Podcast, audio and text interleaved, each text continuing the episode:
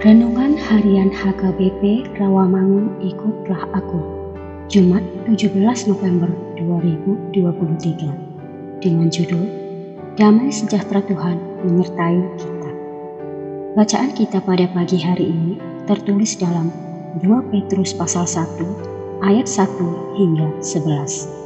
Bacaan kita pada malam hari nanti tertulis dalam Injil Matius pasal 28 ayat 16 hingga 20. Dan kebenaran firman Tuhan yang menjadi ayat renungan kita hari ini tertulis dalam 2 Tesalonika pasal 3 ayat 16 yang berbunyi, "Dan Ia, Tuhan damai sejahtera, kiranya mengaruniakan damai sejahteranya terus-menerus dalam segala hal kepada kamu.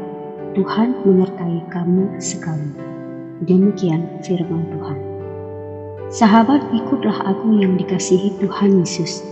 Pernahkah kita mengalami damai sejahtera yang melampaui akal dan pemahaman manusia itu? Apakah kita memiliki keyakinan iman bahwa Allah yang memegang kendali atas segala sesuatu?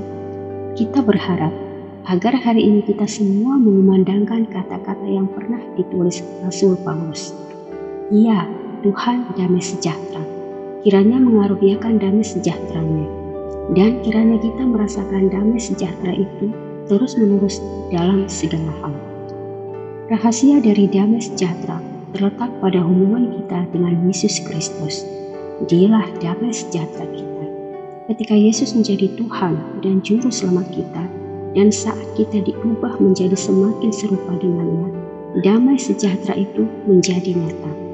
Hal-hal seperti penyakit, kesulitan keuangan, atau bahaya lainnya mungkin saja kita alami, tetapi damai sejahtera meyakinkan kita bahwa Allah memegang hidup kita di tangannya.